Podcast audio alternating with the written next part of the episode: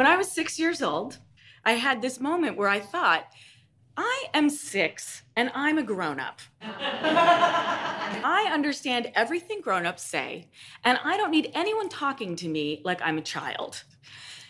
And now I am a grown up. I'm 43, I'm married, I own property, I've produced albums for my band, I've toured thousands of miles, I can drink, I can vote, I can drive. I can even rent a car, which you have to be 25 to do that, by the way. you know, I think a lot about a movie. It's called The Blue Lagoon. Not a great piece of art cinema by any stretch of the imagination, but I do think about it all the time to refresh your memory, in the Blue Lagoon, Brooke Shields and Christopher Atkins grow up alone together on a desert island, totally away from all societal influence. The reason I think about this movie all the time is because I wonder if I lived in the Blue Lagoon, would I feel like a grown up? Would I even know there was such a thing? Some kind of line in the sand between one version of a person and another?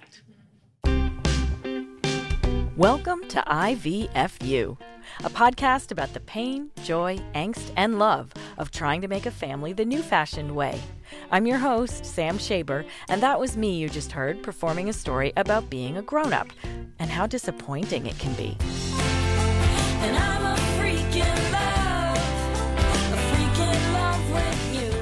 Today, you'll meet Kathleen, a rebellious LA writer with an incredible talent for turning tears into laughter. Kathleen's story inspires me in how she overcame age and race to become a mother while gaining a whole new understanding of what it means to love.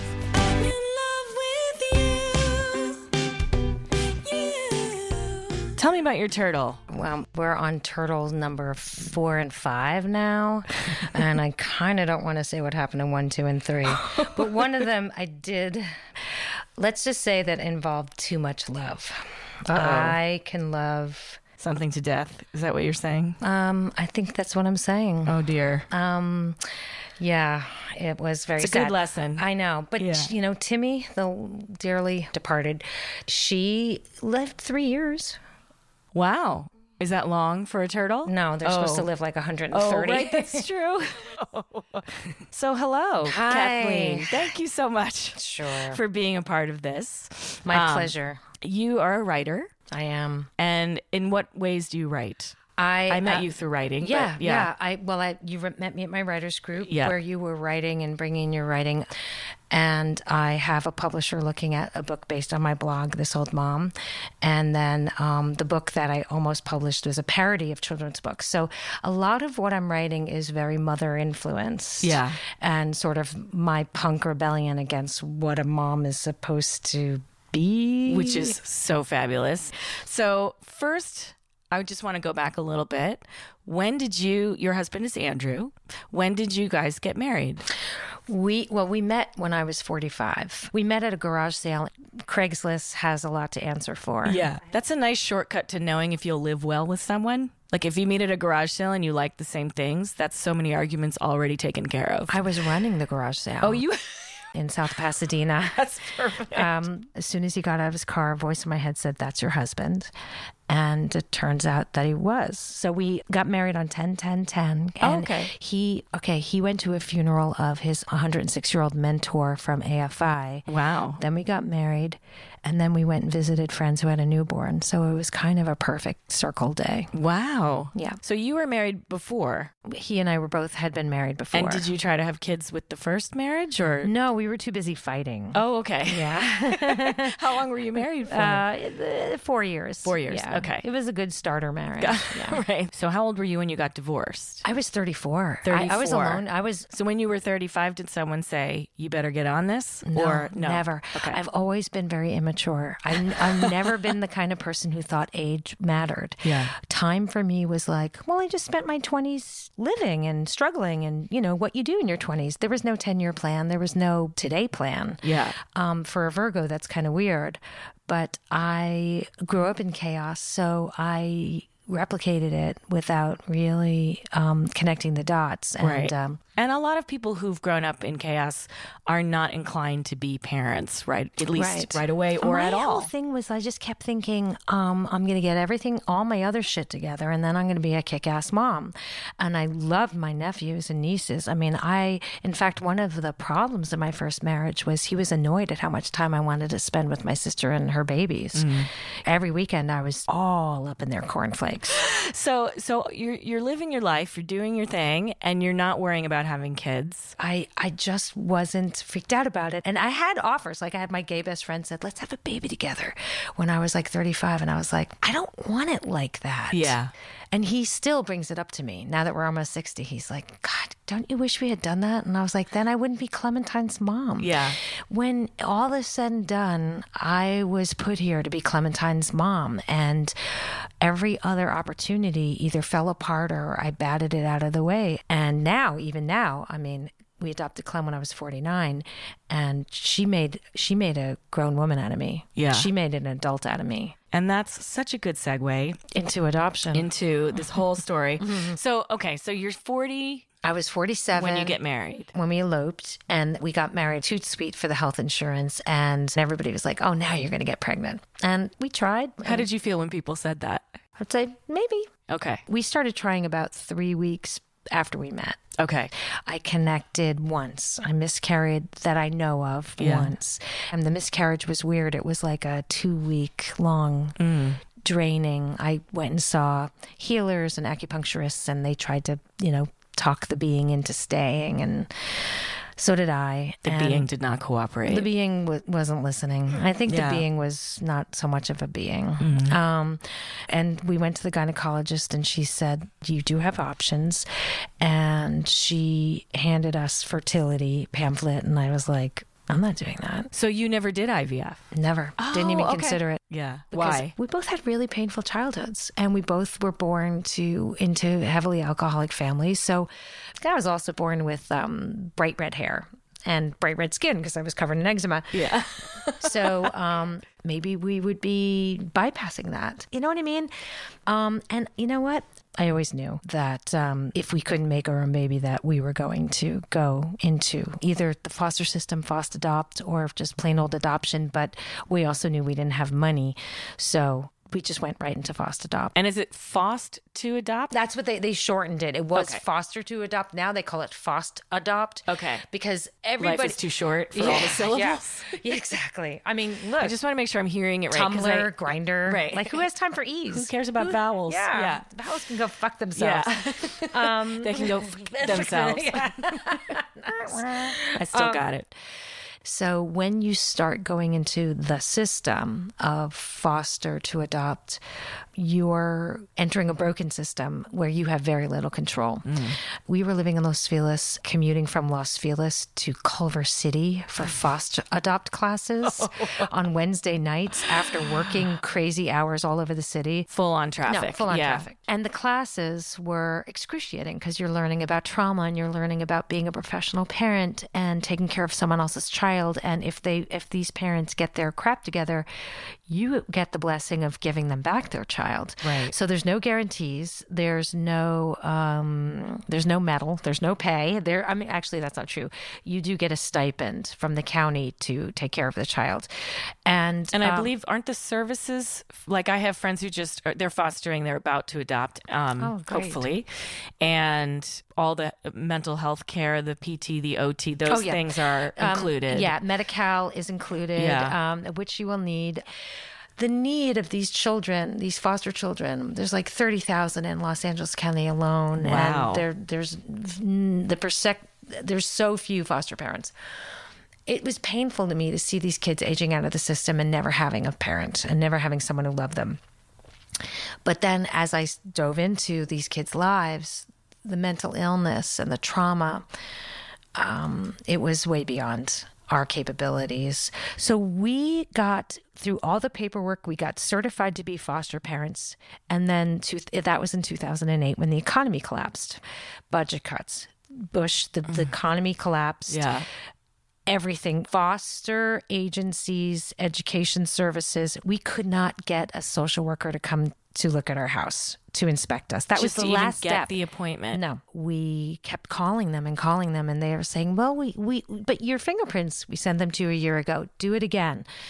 We were going out of our minds this way. Okay. So so what happened was we got married, and you know, we, my mother was like, when we finally cracked and let them know that we'd eloped, my mom's like, "That's not good enough for me." She wanted a wedding. She wanted it in a church, and we're, we compromised on a field in Canada. Okay. And um, That's kind of like a church, actually. it was. it a was way. very pretty. Yeah.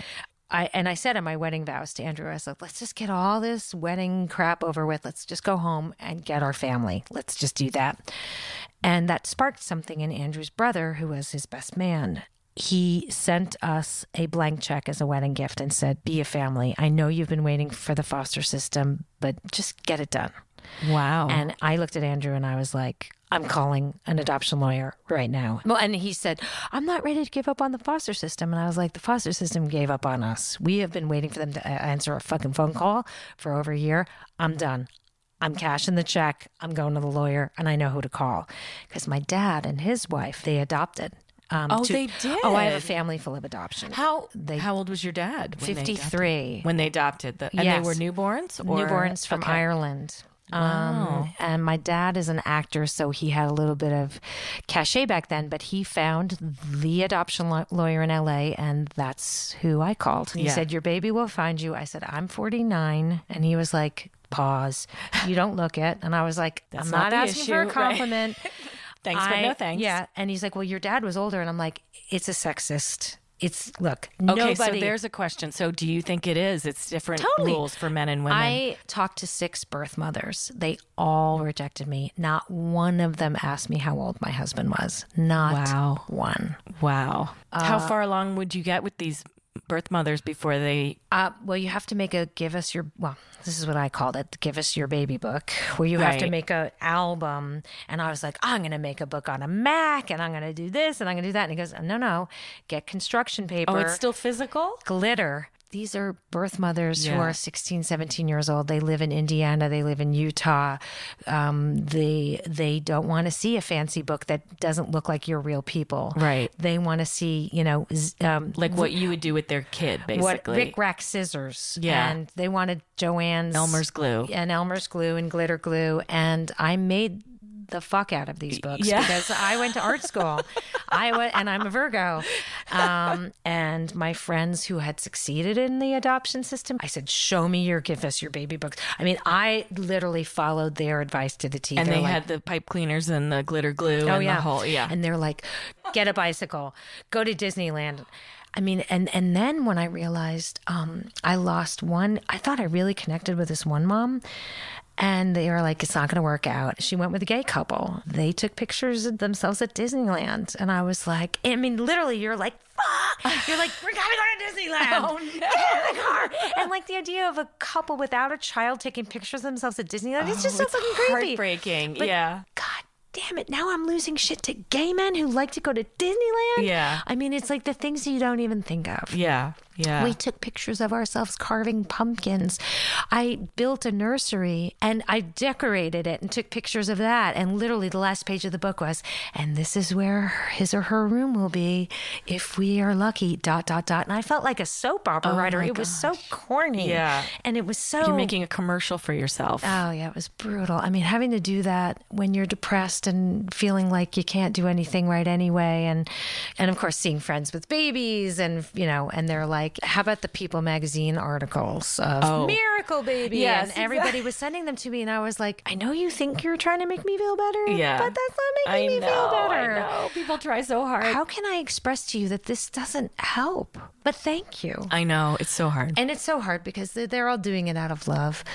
So You still want to punch them, but they are all doing it out of love. in so- the throat. You want to punch them in the throat. Yeah. Um, Did you get a sense that money mattered oh, to the birth moms? Oh, yeah. They were like, You're in California?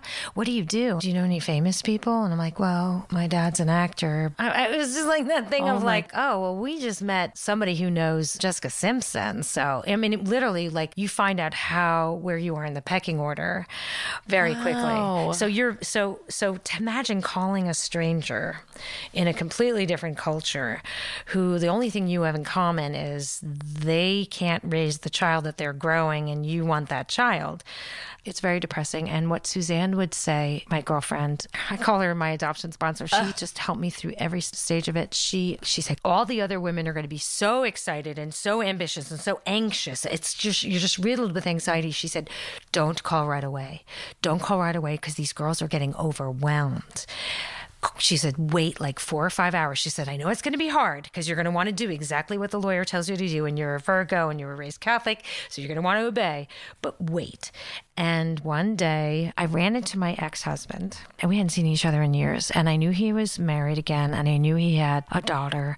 And he broke it to me. He goes, Yeah, we have another one on the way. And that was the first time that I was like, fuck y'all. I mean, he was my age and his wife was younger. And as I was leaving him, I looked at my phone and I said, Oh, my adoption lawyer's texting me. There's a, a birth mother I have to call. And I had waited all day. And I was like, Yeah, I got to go call this birth mother. And he goes, You call a total stranger who's pregnant and basically try to sell her on you. And I was like, Yeah, that's the protocol. And his eyes filled with tears and he was just like, I'm really sorry. And I really wish you all the luck in the world. And I was just like, thank you for your pity, but go fuck off. Yeah. um, and I got in the car and I was really annoyed. And I called her and I was in the car for about an hour and a half.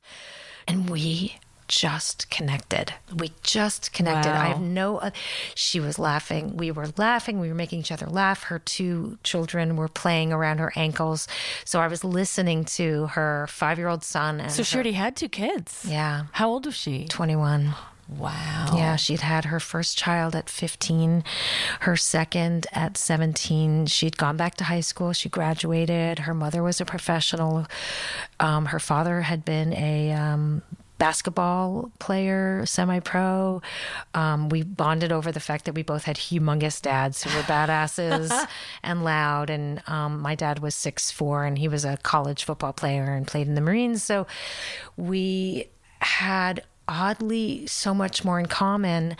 And then by the time I got home, we'd been talking on the phone for like two hours, and she just went, Yeah, I think you're the one. And I was like, Yeah, I think I am. Wow. And she said, I just want to talk to my mom about this. And I said, You talk to whoever you want to talk to, and I'll talk to whoever. I said, Do you want me to talk to your mom? I was seven years older than her mother at that point. Oh my gosh. um, and her mom called me the next day and she said, Yeah, you're the one. And I was like, thanks. And then they let us know that the baby was being born in a month.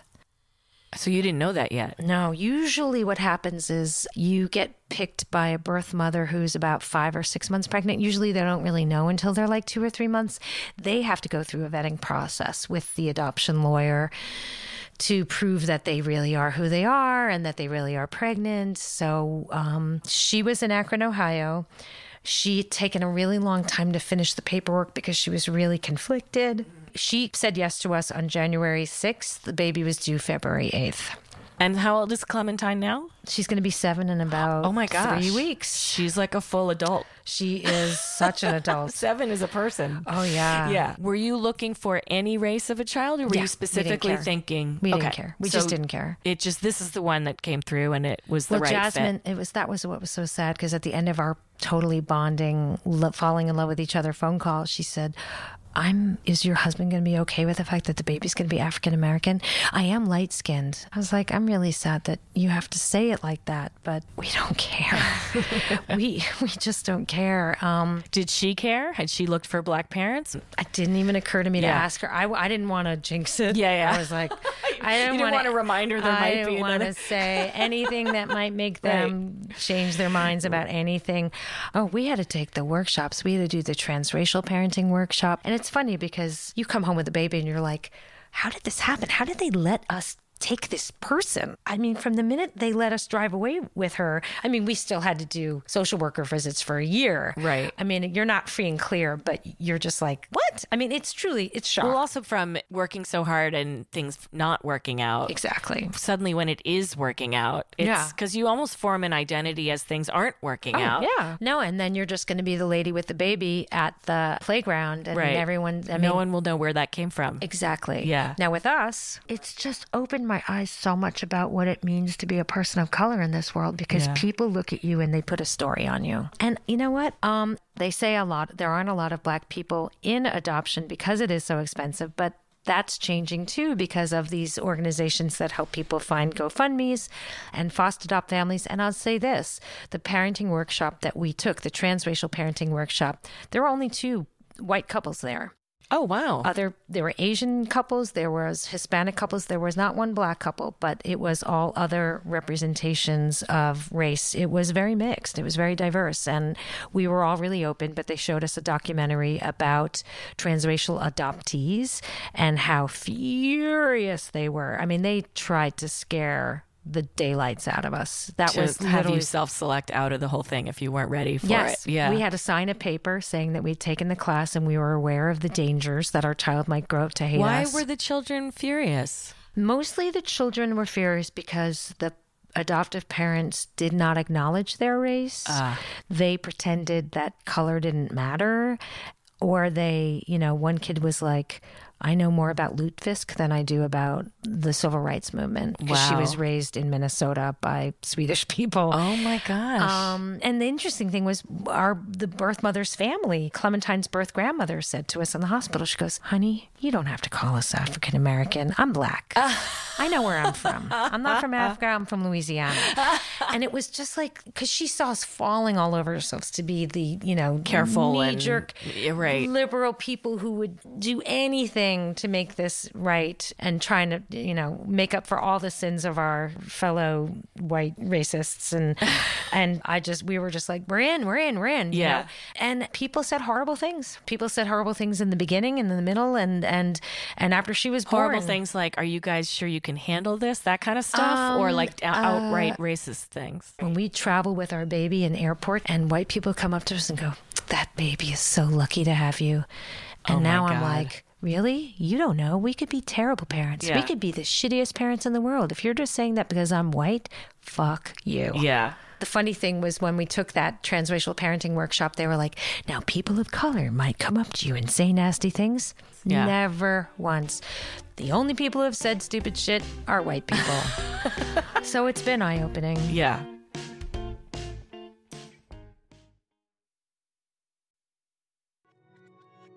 Do you have a father? I mean, any type of father? Then you're going to want to hear a new series called Tell Me About Your Father.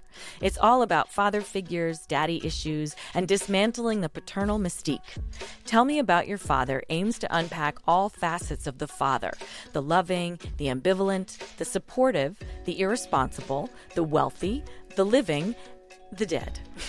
These are the fathers who built us up and, well, let us down. It's free therapy, but funnier and just as deep. Tell Me About Your Father, Season 1 is available now on Apple Podcasts or wherever you listen.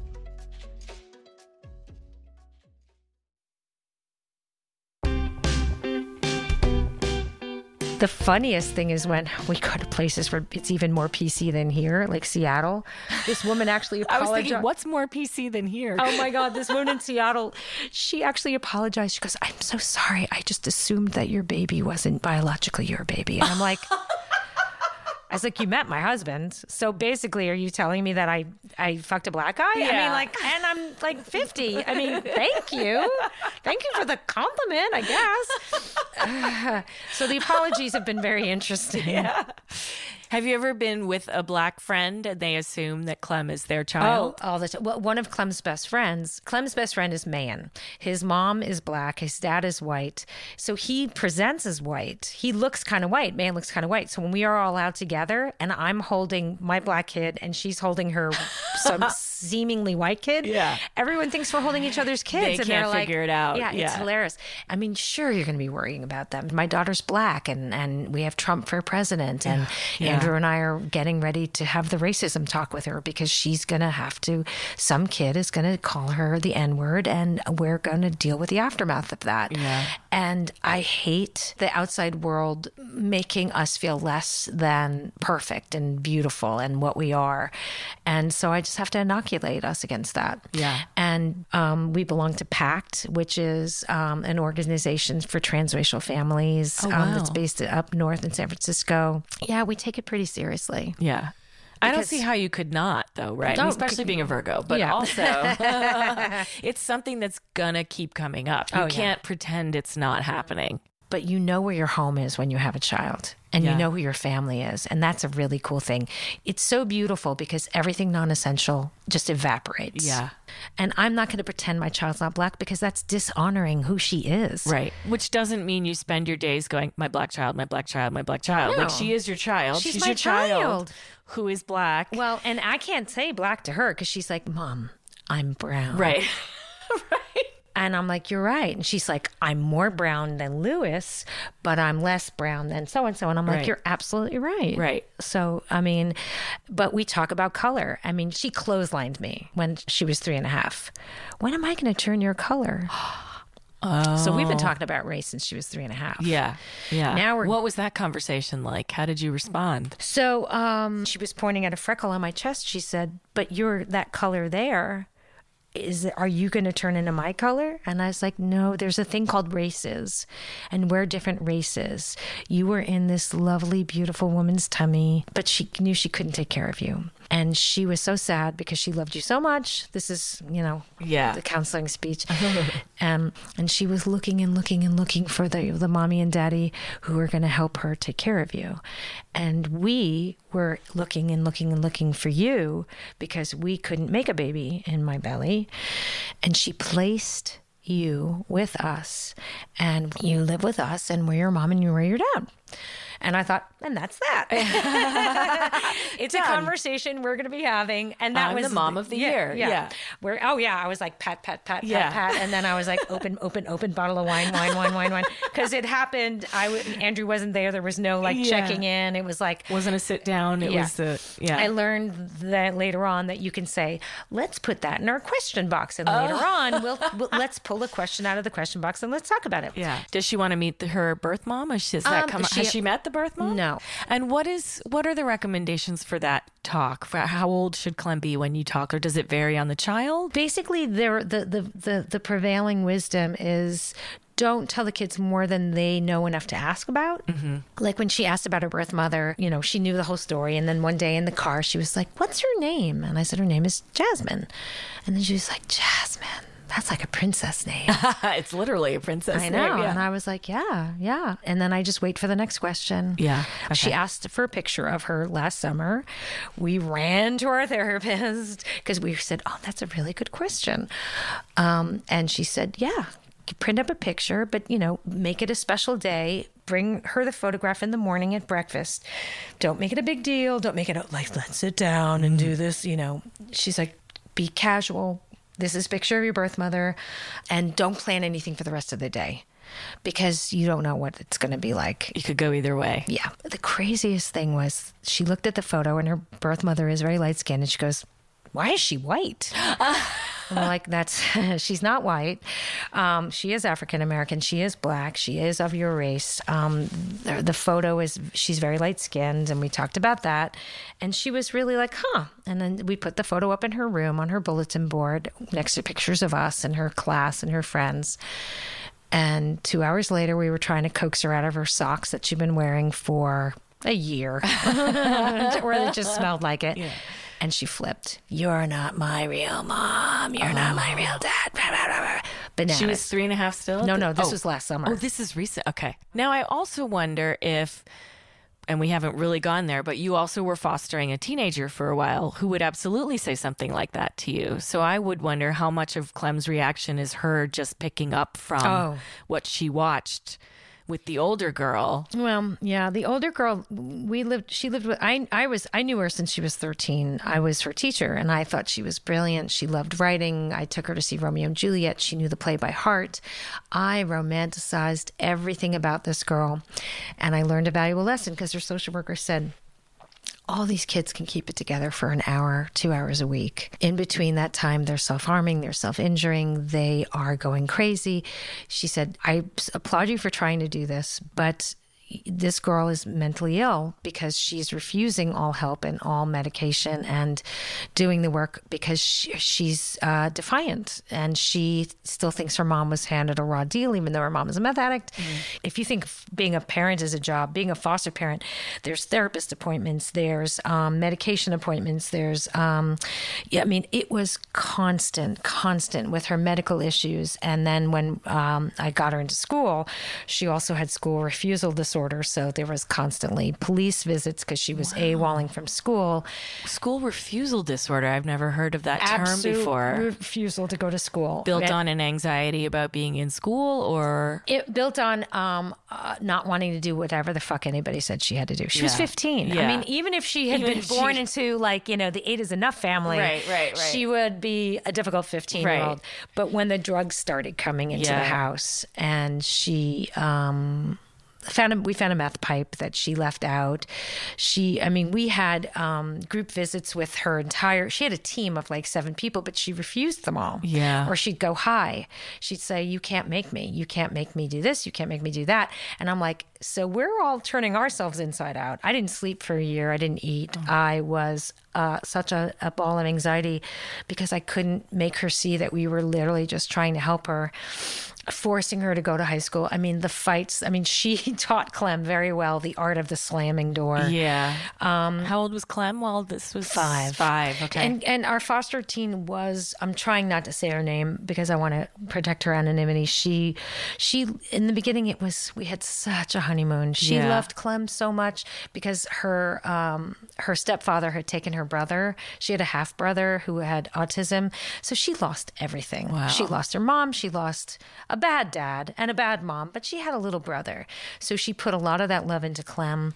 I got her into a great local LAUSD fine arts high school.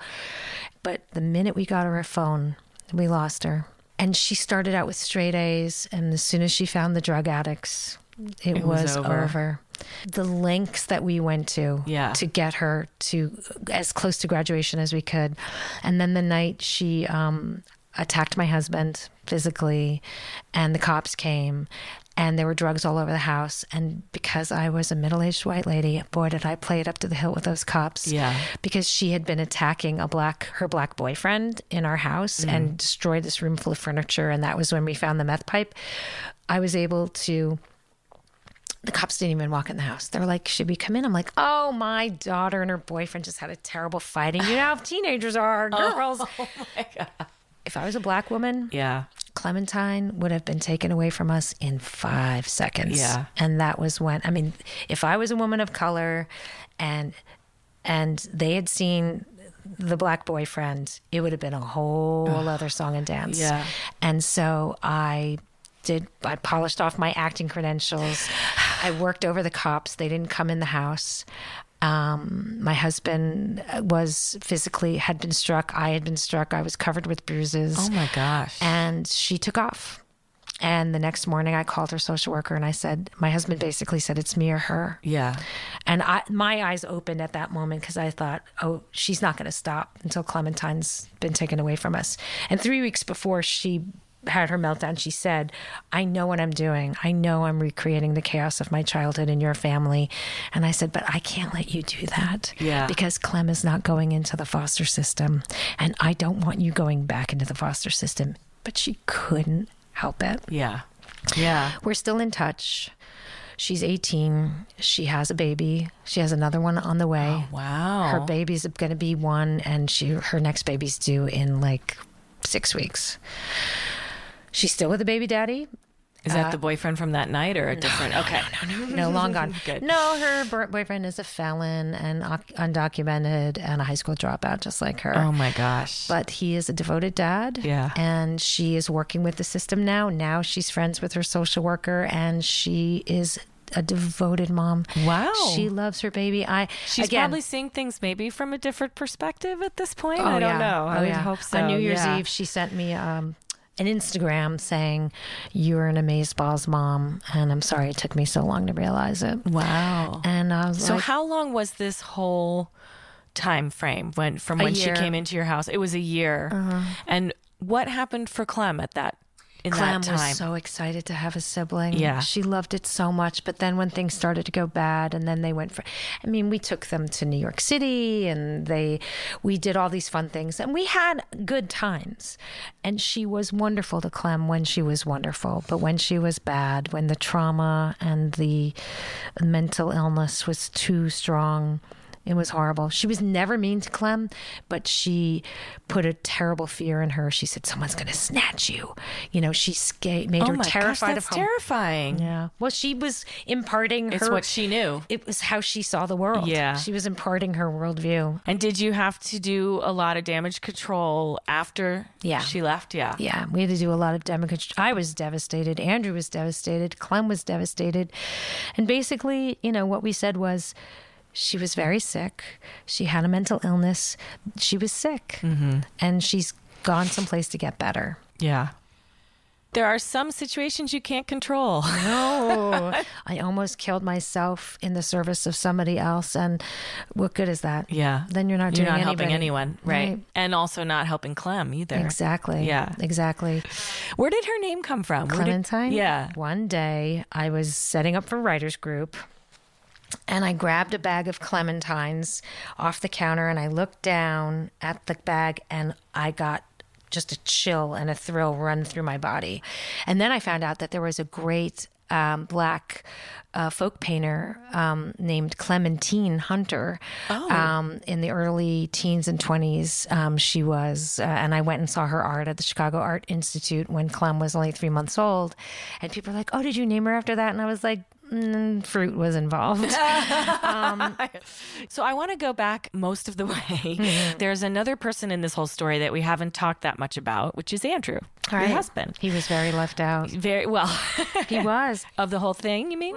David, the lawyer, said to us, he goes, They're not going to want to talk to you. to Andrew. He said, They're not going to want to talk to you. Men got them in this situation. If a man was a good man, they wouldn't be in this situation because he'd be there. He'd, they're not interested in you. They may have trauma. They may have been raped. You don't know. yeah. Wow. And sure enough, Jasmine had no desire. Because I know you you were saying you had this long, wonderful conversation So with every night- mom in the car. Yeah, yeah. So every night, well, then we started texting because she was 21. She didn't want to talk on the phone. Yeah. no way. Texting, texting, texting, texting, texting. So With you? with me, Not with and Andrew. Then, and no, and then her mom and I started a thread where we were conversing, and she was telling me she was raised in foster care. The mom, the grandmother. Yeah. Yeah, because her dad um, became a drug addict in New Orleans, Wow. and her mom had four kids, and the state just took them all away. She goes, "We were raised by mean relatives," so she was always like, "You love this baby, you love," and I was like, "You have nothing to worry about." Yeah. Um, and so Andrew would read all my bonding conversations with them all day long. They would ask me about him. Yeah. And I would say, oh, and then, and I would send them pictures and they saw, they had the Give Us Your Baby book. Yeah. So they Oh, yeah. saw all the photos of us and they were like, oh, that picture of you there, where were you? And it was like, um, online dating. Yeah. I mean, I don't know how to describe it. Yeah. And Yeah. how did he feel while that was going on? Was he just happy it was working at all, or was, he, left out? Yeah, he was left out. He was Yeah. happy. Oh, all of the above. He was, Yes. ha- and and you know, doing everything he had to do, and doing all the paperwork, and doing all his tax returns, and you know, it's like adulting. I mean, we were Yeah. forced to be grown up. I mean, right? So through this whole period, did your relationship, did your marriage change? Did your relationship change? It's obviously it has to have been challenged. I mean, George and I had a very rough year and Oh, a yeah. half. Oh yeah. Andrew and I see a couples counselor who specializes in um, adoption and adoption trauma, so we get to work out all our parenting issues, you know, with her.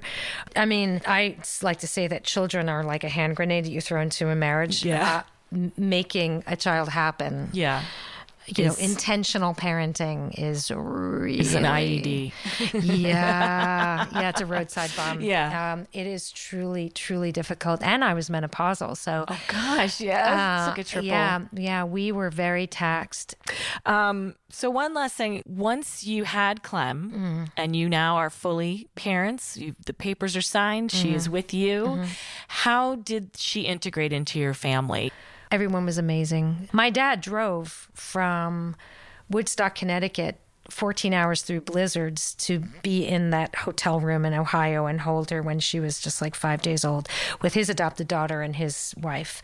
Um, they couldn't love her more. They're all obsessed with her. That's really amazing. Amazing. Yeah. And so your blog is thisoldmom.com. Mm-hmm. Mm-hmm. So you have truly embraced your age. Mm-hmm. I'm out. But, I mean, I'd get Botox. I mean, I'm I.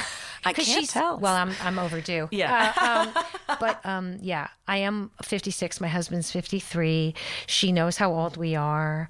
We show her pictures of when we were kids. And, yeah. Um, and even within embracing your age, mm. did you at some point have the voices that said, "No, you're too old for this. You, it's too late for you to be a mom. You're too old." Or they didn't happen until after until after, after you had the kid. Oh yeah, when she oh, was about a year funny. old, I was like, "What the fuck am I doing?" Oh wow. But still, I you know, I, how did you get past it? It was a moment, and then um, it was gone. So I am older by ten years of most of the moms in my circle, but they they embrace me. I mean, I feel very loved and accepted. And they were when my mom died, they were devastated and grieved with me and took and they took care of Clem because there were days when I couldn't get out of bed and they were oh, like wow. we're coming over we're going to take her we're going to take her here we're going to take her there. That's great. Yeah you you your kids will find your friends. Yes Just I've heard that. and hopefully your kid has good taste There's people. I well exactly. We'll see. You, well that's your job. Right. Exactly exactly. Well Kathleen thank you so much for talking with me. Mm, my pleasure. Okay. Thank Yay, you Sam. Thank you Thanks for joining me for episode 9 of IVFU. Come back to us episode 10, where you'll stand on the other side of the exam table and meet Dr. Janelle Luke, whose career in reproductive endocrinology began with a surprising passion. During the years of training, I get to learn more about the menstrual cycle and I think it is uh, miraculous. I fell in love with the cycle. I know it doesn't sound right because most women say menstrual cycle sucks and why do they have menses and why is all this bleeding? Uh, but it was amazing kind of a cycling of biology and science, and I fell in love with it. The IVFU podcast is produced by me, Sam Shaber, and Emmeline Summerton, and we'd love to hear from you. Please join our conversation on Facebook, Instagram, and Twitter at IVFU Podcast. For episode transcripts and to download our theme song, Freak in Love by Sam Shaber and The Happy Problem, visit IVFUpodcast.com. IVFU is distributed by Insight Voices Media. Our mixer is Allison Wilson, with additional sound design by J.C. Swatek. Our live story segment was recorded at the Fremont Center Theater in South Pasadena as part of the Word Now storytelling series. If listening to these stories helped you and you think they might help someone else, we'd love it if you could help keep it going by rating and reviewing us on Apple Podcasts. You can also be a huge help in making season two a reality by leaving us a tip of any size, whatever you can afford, on Venmo and PayPal.me at IVFU Podcast. Thank you, and thanks for listening. I'm happy we shared this time together because remember, it's all about being a family and I'm a